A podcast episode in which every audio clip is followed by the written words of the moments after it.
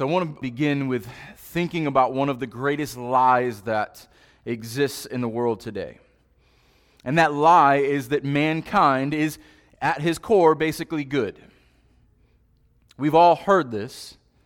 Many people still think this. And if you still think this, especially after this sermon, please come and talk to me. But we're trained to think if I do more good than bad, or whatever my own version of, of good is, and if I am on the, the right side of history, meaning whatever the collective culture has deemed to be right, and if, and if I get upset with what they get upset with, and if I ignore what they ignore, then I am essentially good because I've done more good than bad. And if there's a God, he'll be pleased with me too because, of course, I'm pleased with me. This is the prevailing view in our culture. But this is nothing new, though. This has been going on throughout history. Some of the greatest debates and uh, tensions within the church are over this. In the fourth century, Augustine debated with Pelagius. And what was at stake there was that at the core of mankind, there's enough goodness in our hearts where we can wield ourselves to choose God and choose to please Him in our own strength. The church condemned him. But this arose throughout history. This also came out of the Reformation, where the followers of Calvin refuted the followers of Arminius. And there's this debate on how good is man really? Is there enough goodness within us that we can, we can choose God, or with just a little nudge from God, we'll do the rest ourselves? This is also something that is prevalent in our society.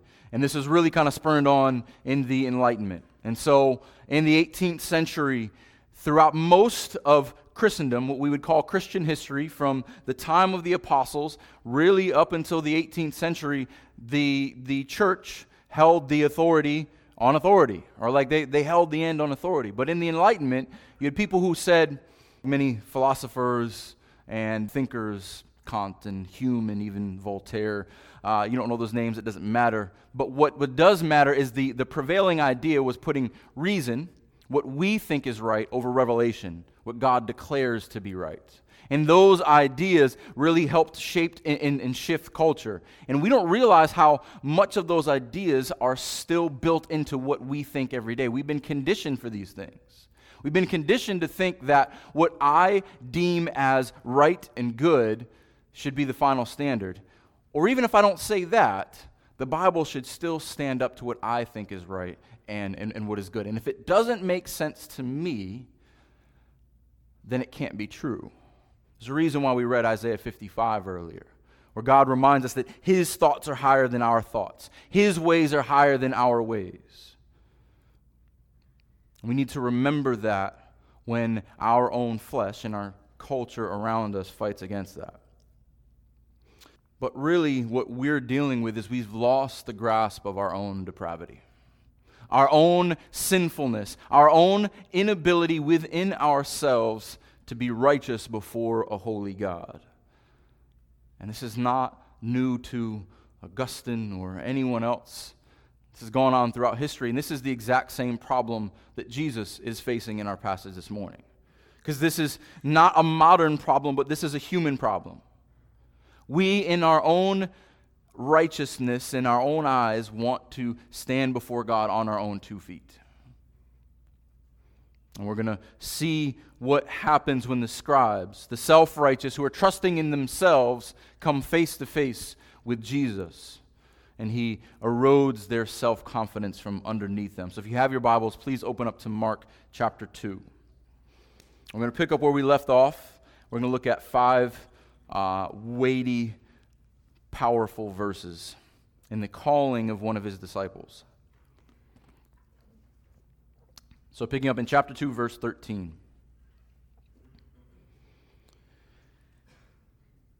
He went out again beside the sea, and all the crowd was coming to him, and he was teaching them.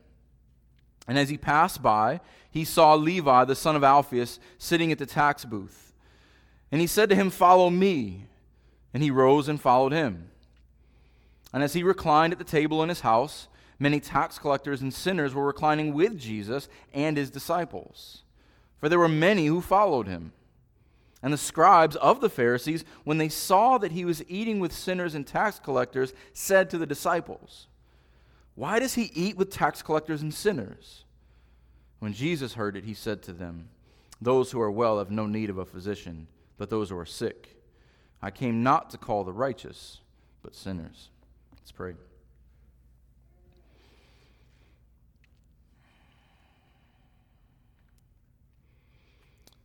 Lord, what a humbling reminder every time we open your word that you are just and righteous and holy and good and perfect. And we fall so short of even our own expectations. That mankind has no hope without a gracious and loving God. Lord, I pray this morning that your word would search us, that we would allow your word to examine us, that we would not fight against it, we would not hold on to our own righteousness or our own ideas of good, but we would only cling to Jesus and the only one who is truly good. Lord, sometimes we read the scriptures and they seem so far away and so disconnected to us. But they are as vital now as they ever have been. Mankind does not change. We have not changed. We still have the same problems. But more importantly, you have not changed. You are the same yesterday, today, and forever. As is your word. Lord, in our day and time, we do not know how to determine what is true and what is not, who is lying to us and who is leading us astray. We will drive ourselves crazy if we try. But we know that there is no lying within you. Every man may be a liar, but you are true. You will never lead us astray. Lord, let us turn to you and trust in you. Let us cling to your word. Let us cling to the unshakable hope of our salvation. That the world may shake and crumble and go to hell. But in Christ, we are always sure and secure. Lord, we praise you for this. that you have brought us into your kingdom that is unshakable. In Jesus' name we pray. Amen. So, this account we're going to look at this morning is the calling of Levi, one of Jesus' disciples. It's almost identical to Matthew's account in chapter 9 and also Luke's account in chapter 5. And there's a couple additional details that Luke gives us that are really helpful, and so we'll, we'll bring those in as we walk through. But let's jump right in chapter 2, verse 13. He went out again by the sea. Now, seems like a kind of throwaway line, but what I love about Jesus' ministry is there's, there's beauty in the simplicity in the way that he lives his life. If we remember what happened last week and what happened in the previous verses, he was at Simon Peter's house and he's reclining and and everyone's coming. All the crowds are gathering. Everywhere he goes, there's a ton of people. And if any of you have ever lived in a congested city or you've had a time where you're just around a lot of people, what do you want to do the next day? I want to go out and walk by the sea. There's something peaceful and something restorative about being by water and being in the fresh air and just getting some peace and quiet, being alone with your thoughts, being alone with the Lord, and being able to talk to your Father in heaven without interruption. And of course, this is great until, for Jesus, this never lasts long, until all the crowds were coming to him and he was teaching them. And this pattern of his Galilean ministry continues as he walks around the Sea of Galilee from town to town, uh, typically around Capernaum. People are going to seek him out. People are going to come after him. And what does he do? He spends time with those who seek him out. He teaches them. He is there coming to him, as we talk, looked at a couple weeks ago, always to see something new. What, show me something amazing, Mr. Magic Man. But what he does is he teaches them. He points them to the Father. He opens the scriptures. He challenges them according to God's word. They're looking for something temporary. He points them to the eternal. And this is kind of the rhythm of, of his day be around the crowds, go to be with the Father, people come again, rinse, wash, repeat. But in this, he is not unaware of his surroundings. With all the throngs of people, that means a lot, who are coming to him, he does not miss his own. Look at the detail here in verse 14. So the crowds are coming around him, and as he passed by, he saw Levi. All the crowd, meaning everybody. But he sees Levi. He knows Levi. He spots him out. All those people, all the great crowd, he says, You I know. You are mine. And he gives the simple call to a simple man. But this call is a little different than others. There's a reason that Matthew, Mark, and Luke all bring this up. And I want you to see why. And now we may just gloss over this. As he passed by, he saw Levi, the son of Alphaeus, sitting in a tax booth. Well, a tax booth. We don't have those today, but I'm sure it's something they had back then. And we just gloss over this. Why is this particular situation brought up in all of the synoptic gospels, those who have a synopsis of Jesus' ministry? Well, if we don't understand the Roman tax system, this doesn't carry much weight for us. So let's dig in there a moment. So remember, we talked about Jesus' home base is in Capernaum, kind of the northwest side of the Sea of Galilee. And we talked about there being this international trade route from Syria, which is hundreds of miles to the north, where, where Antioch is, where, where kind of Paul's missionary base was, all the way down to Egypt, very far south. So this is a long trade route, and there were three main tax collection hubs in that area. And the first one being in Capernaum. So there's a lot of money that's, that's, that's flowing through there. And if you're a, a monster political and military machine like the Roman Empire was, you need an extensive tax system. They're like the IRS on steroids, if you can imagine that. Every part of your life was, was taxed. And these tax collectors, they were relentless. They would be in, in every trade area, and they would go around often making daily, uh, uh daily tax um, whatever, whatever they would do daily. They would, they, they would go around and um, take taxes from people, and I don't know why I can't figure out what that's called, um, from people. And so this is a little different than what we would understand too, because okay, yeah, you know, the IRS takes it automatically out of our out of our check. But imagine if someone shows up every time you get paid and says, "Where's my cut?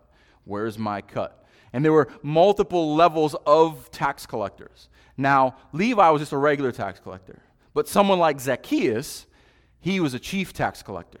He was, he was the guy who Levi kicked up to. That everyone would pull their piece of the pie, and then he would kick it up to the Roman centurion or whoever, or the, and then the governor, and then it made it up to, to Caesar. There was a lot of palms that need to be greased on the way up. And so this is also extensive because everybody was a small business owner. There were no corporations, no one worked for Walmart. There was the fisherman, there was the mason, there was the iron worker, there was the baker. Everyone had a business. And if you didn't have a business, you worked for someone who had a business. They may have had several servants or their, their children work for them. So you got a lot of small business entities, and you got someone like Levi who goes from small business owner to small business owner to small business owner daily. What did you make today? What did you catch today? Caesar wants his cut.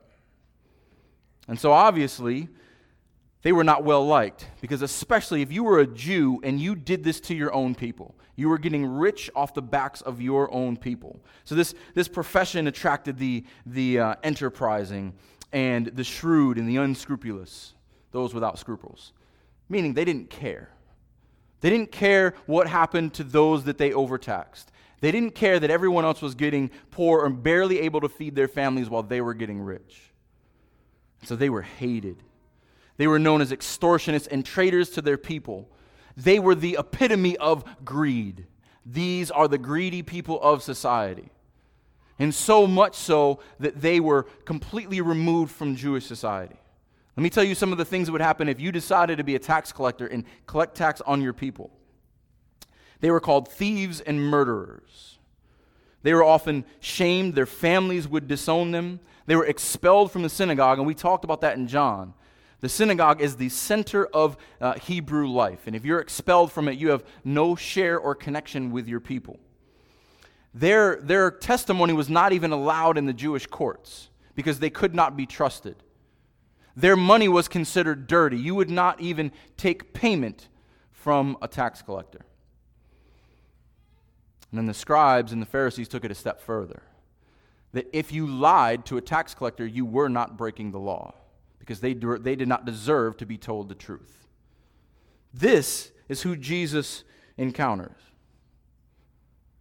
This is who, of all the people going out to see him, he says, You, you extortionist, you greedy thief and traitor, you follow me.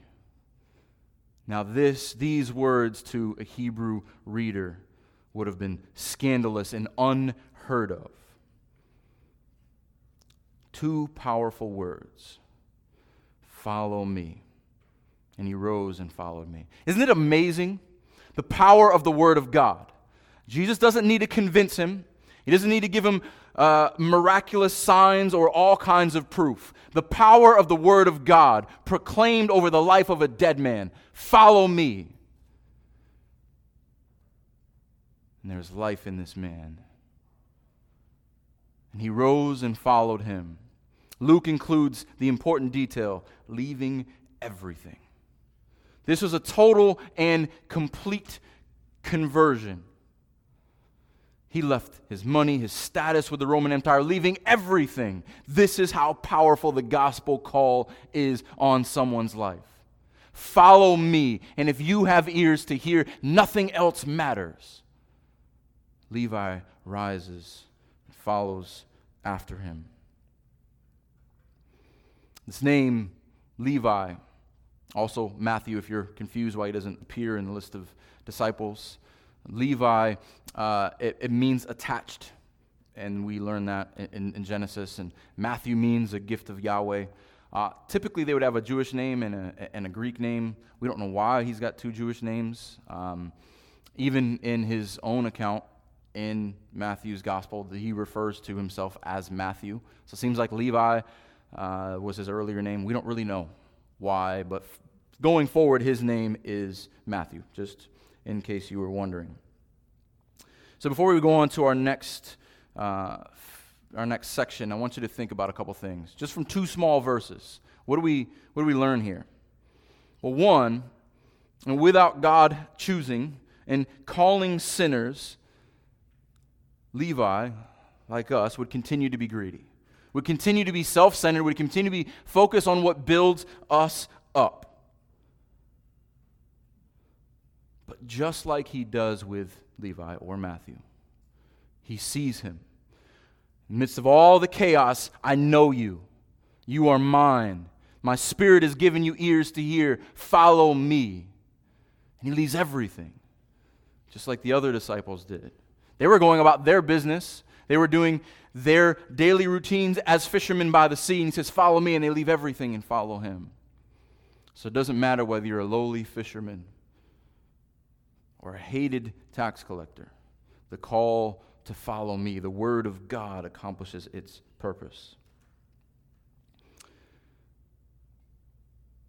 And I can almost guarantee that if you were an early reader of these Gospels and you were a Jew, either a, either a Jewish convert or someone who's trying to weigh this, this Christianity thing, it would e- be easy to feel self righteous. Well, I'm not a tax collector. I'm not like, like him. I'm not that bad. Do I really need to follow Jesus? The other thing we need to be very careful of when we read Scripture or we see others, we need to know that we are the tax collector. We are the one who is shameful, who should not be trusted, who has no portion with the people of God. and apart from Christ saying, You are mine, follow me, we deserve everything that was hurled at Matthew from his people. Praise God, he has mercy on sinners. Praise God, he doesn't fixate on the external. Praise God, he doesn't see us as the world sees us. Praise God that the righteous one says, Follow me, I will be your righteousness. Amen. Another vital tidbit here is that Levi is Matthew. Matthew, who wrote the first book in the New Testament. Matthew, who wrote the gospel for the Hebrews. Matthew, who was hated by the Hebrews. His entire stated purpose in the gospel is that this Jesus, he is the son of David. He is the rightful king of Israel. All of the Old Testament scriptures proclaim his name. He takes the most unworthy, unlikely person and gives him the ministry of writing a gospel account that declares who Jesus is to the very people he ripped off. That is amazing. God can take the unlikely and do the extraordinary with them. So he was greedy. He was attached to his things. But Jesus calls him and he becomes a gift of Yahweh. And next, we're going to see how Levi responds here. Picking up in verse 15, and as he reclined at table in his house, uh, we don't know if the he here is Levi or if it's Jesus, but both are true. Luke tells us that Levi threw Jesus a feast, as he should. He threw a feast in his house and invites all his friends. Picking up in verse 15, and he reclined at table in his house. Many tax collectors and sinners were reclining with Jesus and his disciples.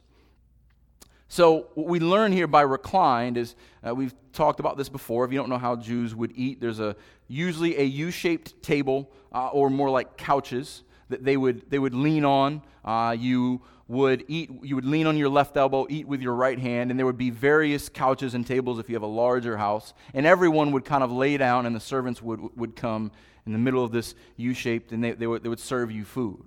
So jesus is not just attending this party. He is reclining. He is he is resting. He is relaxing. He is feasting with tax collectors and sinners. And his disciples are are with him. Jesus is at ease. And this broke all of the social norms. And we know how bad it was to associate with one tax collector.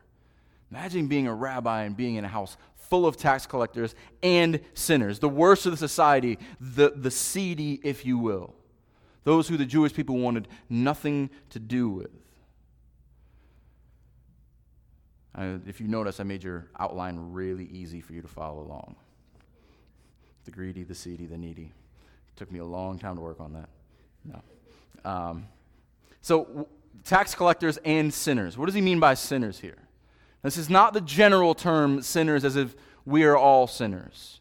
And the Jews would view sin a, a, a little bit differently because the teachers of the law considered themselves righteous. Now, the sinners were those habitual practicing sinners, those who lived as lawbreakers, those who showed no concern for the law of Moses or all the rabbinical laws, that the, the laws that the rabbis added on to the laws of Moses. They were the opposite of the good, upstanding religious and social elite who looked down their nose on anyone who couldn't follow all of their rules. These sinners were one step above or below the tax collectors, depending on where they landed on the unrighteous depth chart. And this was not a good crowd of people to be around, especially if you're Jesus, who's a rabbi. And we'll get there in just a moment. Or just the word rabbi just means teacher. He wasn't a rabbi in the official sense. But one other detail here for there were many who followed him. There's a house full of people. Again, everywhere Jesus goes, there are many. Now, what's interesting about that is that there were many who followed him, who walked after him. Does that mean that they're believers? Not necessarily. We don't know. We don't know the hearts of all of these people. But what we see here is this is the parable of the sower lived out. We're going to deal with that in chapter 4. But the parable of the sower says the gospel seed goes out. Jesus is teaching, he's, he's spreading the good news. And people are following, and some are shooting up, and it looks like they're, they're going to live. It looks like they're alive. And so they are following him, appearing to respond to the message, appearing to live.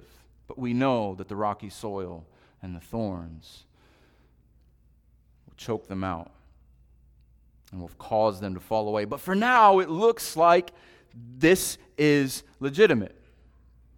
But there's a reason that we see the call of Levi and not all these other people. There's a, there's a reason why Jesus surrounded himself with the 12.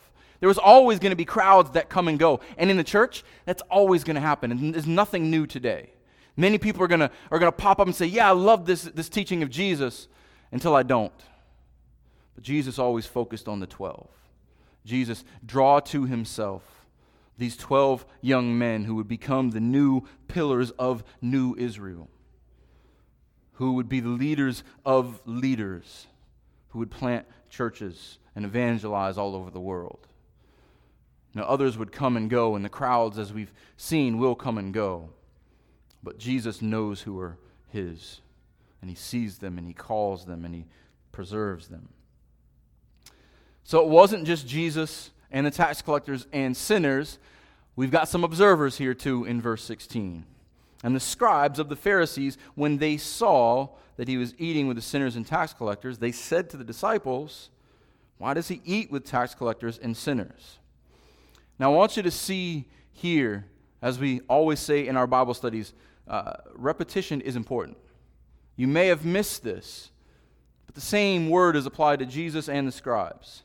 Jesus saw Levi, and the scribes saw Jesus. Now, what's the difference here? Jesus sees this man who is wicked on the outside and has compassion. The scribes see what Jesus is doing and they criticize him. Jesus sees the heart of man, man sees the exterior. The contrast of Jesus seeing versus them seeing. Now, this is another cultural thing if you don't understand that many homes um, especially if you were, were rich, would have open courtyards. They would kind of have an open floor plan. Like, um, they didn't always lock the uh, gate and close the door when they had a feast, especially rich people. They wanted to show everyone how rich they were. They wanted all the passersby to see how much food I have, how much wine I have. Look at everyone. Now, I don't think that this is Levi's intent here, but if Jesus is coming to his house, it would be very easy for onlookers to come by and see what's going on. Because in a small town, people talk. And if, hey, if there's a feast and I wasn't invited, why was I not invited? So now you've got these scribes and Pharisees who have nothing to do with the, the, the tax collectors. And now they see that there's, there's a party going on. We weren't invited, and it's the worst of the worst. And right in the middle is this guy who claims to be a teacher, and his disciples who claim to be faithful followers of God. And so there's a tension here. But as we notice, the one who's considered a sinner invites Jesus into his home and celebrates him. Those who are considered righteous, they sin outside and they condemn him. One other piece of information that's, that's helpful for us to know. So you've got the, the, the law of Moses, but you've also got the tradition of the elders. And so the Jewish elders would add on um, additional requirements for those who are upstanding, those who see themselves as, as prim and proper law abiding Jews. And one of those traditions of the elders is that a righteous man does not associate with tax collectors and sinners. This was a stated rabbinical law. So they made a point to say, not only are we going to shame them and put them outside of, of our Jewish community, but we're also going to place barriers in place. So if you're a rabbi, you're a teacher, you're a scribe, you're anyone of any importance, you treat them as if they are lepers. So Jesus is flying in the face of their artificial human constraints, the barriers that they've built up for themselves. So, on many levels, he is offending the sensibilities of the scribes and the Pharisees who come and witness this. So, one thing about this statement, a couple things about this statement. Why does he eat with tax collectors and sinners? Now, we've got to be careful. We've got to be careful that we do not interpret this passage according to our own sensibilities. I love what Jonathan said earlier in his prayer. We have to make sure that we do not interpret Scripture through our view of the world. We must interpret the world around us through Scripture. This statement here, why does he eat with tax collectors and sinners? I have heard many Christians ask some version of this question Why would you hang around with that person? Look how they dress, look at their hair. How could they possibly be a Christian? Why would you want anything to do with them? I've heard many high profile Christians look down on and talk down on people who do not look, dress, or do the things that they think they should do. Very Pharisaical. So we must be careful that we are not like the scribes and the Pharisees. I say, why would you be around that person? Thinking of ourselves more highly than we ought. And be careful of teachers who teach those things. Sadly, I know many pastors, there are many pastors who build into their lives separation between themselves and the normal people. Well, I'm only going to associate with so and so. You're a big donor, you're a nice dresser, I will meet with you. But if you're the guy who stumbles in off the street or the woman who's struggling with addiction, I'll let someone else deal with you. I've seen that far too often, and we have to be careful not to be guilty of what Jesus condemns here. But there's also the other side. I've heard this very often. Well, Jesus eats with tax collectors and sinners. That's what we should be doing, right? When Christians themselves, I've seen brothers who I love drinking way too many beers, saying, well, Jesus hung around tax collectors and, and sinners. Or Christians that I love engaging in depraved entertainment and, and, and, activities, saying, well, Jesus hung around tax collectors and sinners. Jesus was among them as the physician, not a patient, and not a participant. We have to be very careful in that as well.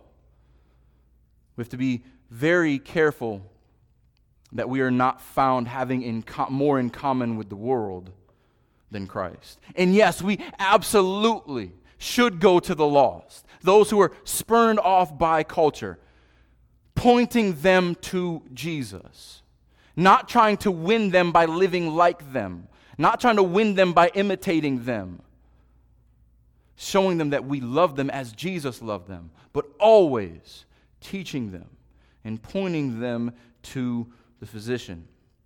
This is why verse 17 is essential in understanding this. And I want to lean in here and we'll spend our last few moments in verse 17. One of the most powerful in all of Scripture. This is the insight as the, to the nature of the gospel. This is the heart of the gospel message. This helps us to understand God's redemptive plan of saving sinners. Jesus hears them speak to the disciples. He hears the words of the scribes, and how does he respond? There are many ways he could respond, but he shakes their whole world up. And when Jesus said it, excuse me, when Jesus heard it, he said to them, Those who are well have no need of a physician, but those who are sick. I came not to call the righteous, but sinners. I'm going to spend a few moments here. This is where some of you are going to be confused and caught off guard, uh, and that's good because I want because if you don't understand this, I want you to shake. I want this to shake you up. When Jesus speaks of a physician, he's getting to the heart of what mankind's real need is. And their greatest need is Jesus is a healer, of course. We know he can do that, but he is a physician of souls. As David rightly said last week, preaching through verses 1 through 12, Jesus first addresses forgiveness of sins. And then says, Yeah, I can heal his body too, but that's secondary. Our greatest need is the healing of our sinful condition. Our greatest need for a physician is to be saved from ourselves. And the reality of it is, we may not see healing in this life. ultimately, death is batting a thousand. And if you think that that's all Jesus came to do, or if that's the end all be all, that I have my best life now, you're living a lie. But if you are in Christ, the physician of souls, who heals what is broken between God and man, you will have physical healing in his kingdom. You will be made whole with him forever, and that is far greater than anything that can be restored in this life. But far too often we set the bar too low. And if you understand what type of physician he is, you can rejoice that, like Levi, the tax collector, he saw you, he knew you, and he called you. And he sent his spirit to turn your dead heart of stone into a heart of flesh. And you can rejoice in that. Because the physician fixed not what I wanted him to, but what I needed and didn't even know I needed. He called me and healed me, a sinner. Now, here's where some of you might be challenged a little bit. You may have heard that the church should be seen as a hospital, which is true. If we see Christ as the great physician and we are all sick and in need of him, it's a, it's a good analogy to put into practice. Been in a lot of churches, been in church my entire life. Most churches, sadly, function like a country club. Far less like a hospital than a country club. People acting like they have it all together, we come dressed up on Sunday. We put our smiles on on Sunday. No one knows what we really need. I don't need anything. I'm a Christian. I'm good. I've got it all together. Living like we're well in and of ourselves. Acting more like the scribes with no need of a great physician. I think I'm lying. Many of you, many people you come into contact with who consider themselves Christians, think that they're good the way they are. I have no need for the doctor. Oh, yeah, I saw the doctor once. Prayed a prayer. He said I was good. I don't, I don't need him anymore. I'm going to go on with, with my life. Yeah, I saw the doctor 15 years ago, but I'm still good. There is no such thing as saying, I believe in Jesus and I don't need him anymore. There is no such thing as saying, I believe in Jesus and now I've got it all together. I'm done. I just got to show up, put my money in the box, dress the way that everyone else thinks I should, appear righteous to the scribes and the Pharisees. All the while, my dark and hardened heart is still standing in my own righteousness. I remember the first time I heard someone say, It is not the good people that go to heaven and the bad people that go to hell, but good people go to hell and bad people go to heaven. I was like, What? I was confused as a young Christian. Some of you are confused right now. Because growing up in the church, I thought it was all these good moral people who looked like they had it together on the outside who were going to heaven, and the heathens who sleep in, they're going to hell. There's some truth to that. But the principle is this. And let me rephrase some of Jesus' words if you're still, let me rephrase Jesus' words if you're still confused. Jesus says, Those who are well have no need of a physician, but those who are sick. What he's saying here is those who are righteous in their own eyes, those who think that they are well. If you are good in your own eyes, if you have it all together, then you don't need a doctor. Those who have it, who are righteous in their own eyes, he didn't come for them. He didn't go to the cross because you're good as you are. He didn't go to the cross because you were kind of bad. If you're just kind of bad, he could throw a couple band aids on it and do a couple minor adjustments. You are dead. You are completely wicked to your core. There is not one of us who is righteous on our own. And Jesus had to go to the cross because our sinfulness was that sinful. And his righteousness is that righteous. But if you think you are well, then what do you need me for? Stand before God on your own two feet. But those who know that they are sinners, those who know that they are sick, those who know they can't stand in their own righteousness. They will cry out to the doctor, Save me, heal me. That is who I came for. I didn't come to call the righteous in their own eyes. I came to call the ones who know they are sinners. And he says this to the, man, the men standing before him with pride in their eyes and their own righteousness. He's saying this surrounding, surrounded by sinners. People who know they don't belong in the religious community. Jesus says, I came not to call the righteous, but sinners. Luke adds the important detail I came not to call the righteous, but sinners to repentance. I read one very, very faulty commentary this week who says that repentance is never mentioned in here because Jesus loved the sinners right where they were. He's a liar. So I got to be careful make sure when you read Scripture, read the whole counsel of God. Because Mark has a purpose and Luke has a purpose. But that little detail, I came to call sinners, not to remain sinners, but sinners to repentance. This is the call to repent and believe. Turn from what you were, turn to me. Jesus begins his most famous sermon, the Sermon on the Mount, with the very important words that summarize this Blessed are the poor in spirit, for theirs is the kingdom of heaven. What does it mean to be poor in spirit? It means that you are so morally bankrupt. You are in such poverty on your own. You have nothing to bring to the table. When you realize that, when you realize that you are a sinner, yours is the kingdom of heaven. When you realize that I need the physician, then you can turn from yourself and believe in him. I want to look at one of my favorite parables and the greatest examples of this by Jesus himself. So turn one book to the right in Luke. Look at Luke chapter 18. Luke chapter 18, I'm going to start in verse 9.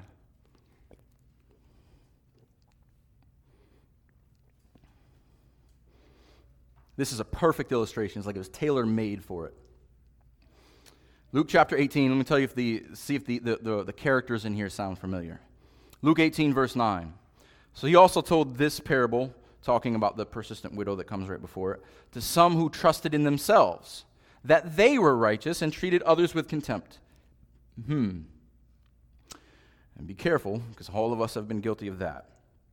Two men went up into the temple to pray one a Pharisee and the other a tax collector. Hmm. The Pharisee, standing by himself, prayed thus. Now, remember, repetition whenever we're reading Scripture. Look what is repeated here. Look at how this man prays. And we should all repent because every one of us have prayed like this. I thank you that I am not like the other men extortioners, unjust, adulterers, or even like this tax collector. I fast twice a week.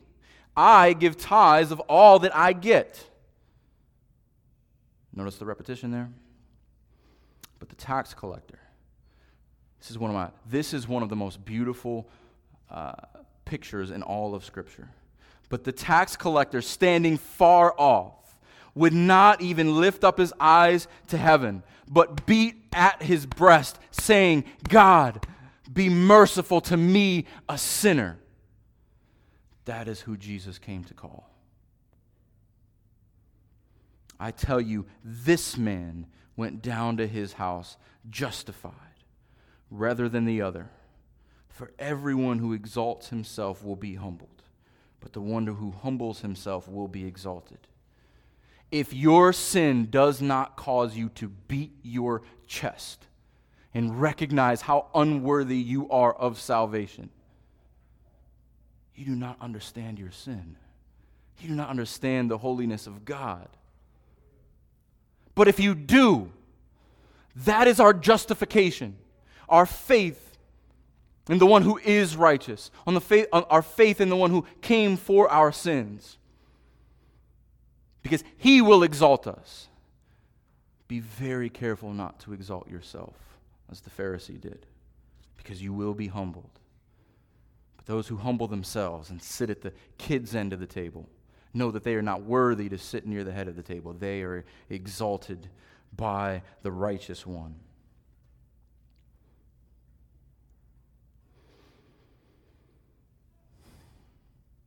So, as we close this morning, just want you to think about Jesus' interaction with Levi, but also the scribes.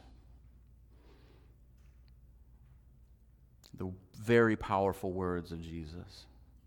It is not those who are well that need a physician, but those who are sick.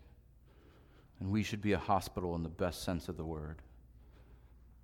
That those who are sick and those who are hurting, those who are in sin, are not coddled, but are given the medication that they need. And it is always the same Jesus, the great physician, will heal you.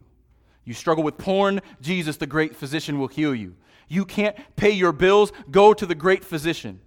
You are burdened over mistakes you've made, go to the great physician. You think you are good enough, go to the great physician. We are not doctors. We're not even nurses. We are just orderlies, pushing people into surgery again and again and again. He's got the answer. He's got the scalpel. He's got the paddles. He will breathe life into you. That is what the church is. I know I'm preaching to the choir here for most of you, but I want you to be encouraged in this because thank God our calling is not based on our righteousness, but His. Thank God. Jesus does not see us in our weakness and in our frailty as the greedy tax collectors and sinners that we are. So be very careful trusting in your own righteousness. Be very careful thinking that you are good enough. Be very careful thinking that either I don't need to associate with the weak and the lowly and the sinners, or I'm only going to associate with the weak and the lowly and the sinners and act like they do. I really just want to close with this. You can't understand and appreciate the gospel until you understand your greatest need. You can't understand the gospel until you understand how needy you are. You need the great physician. You need the giver of life.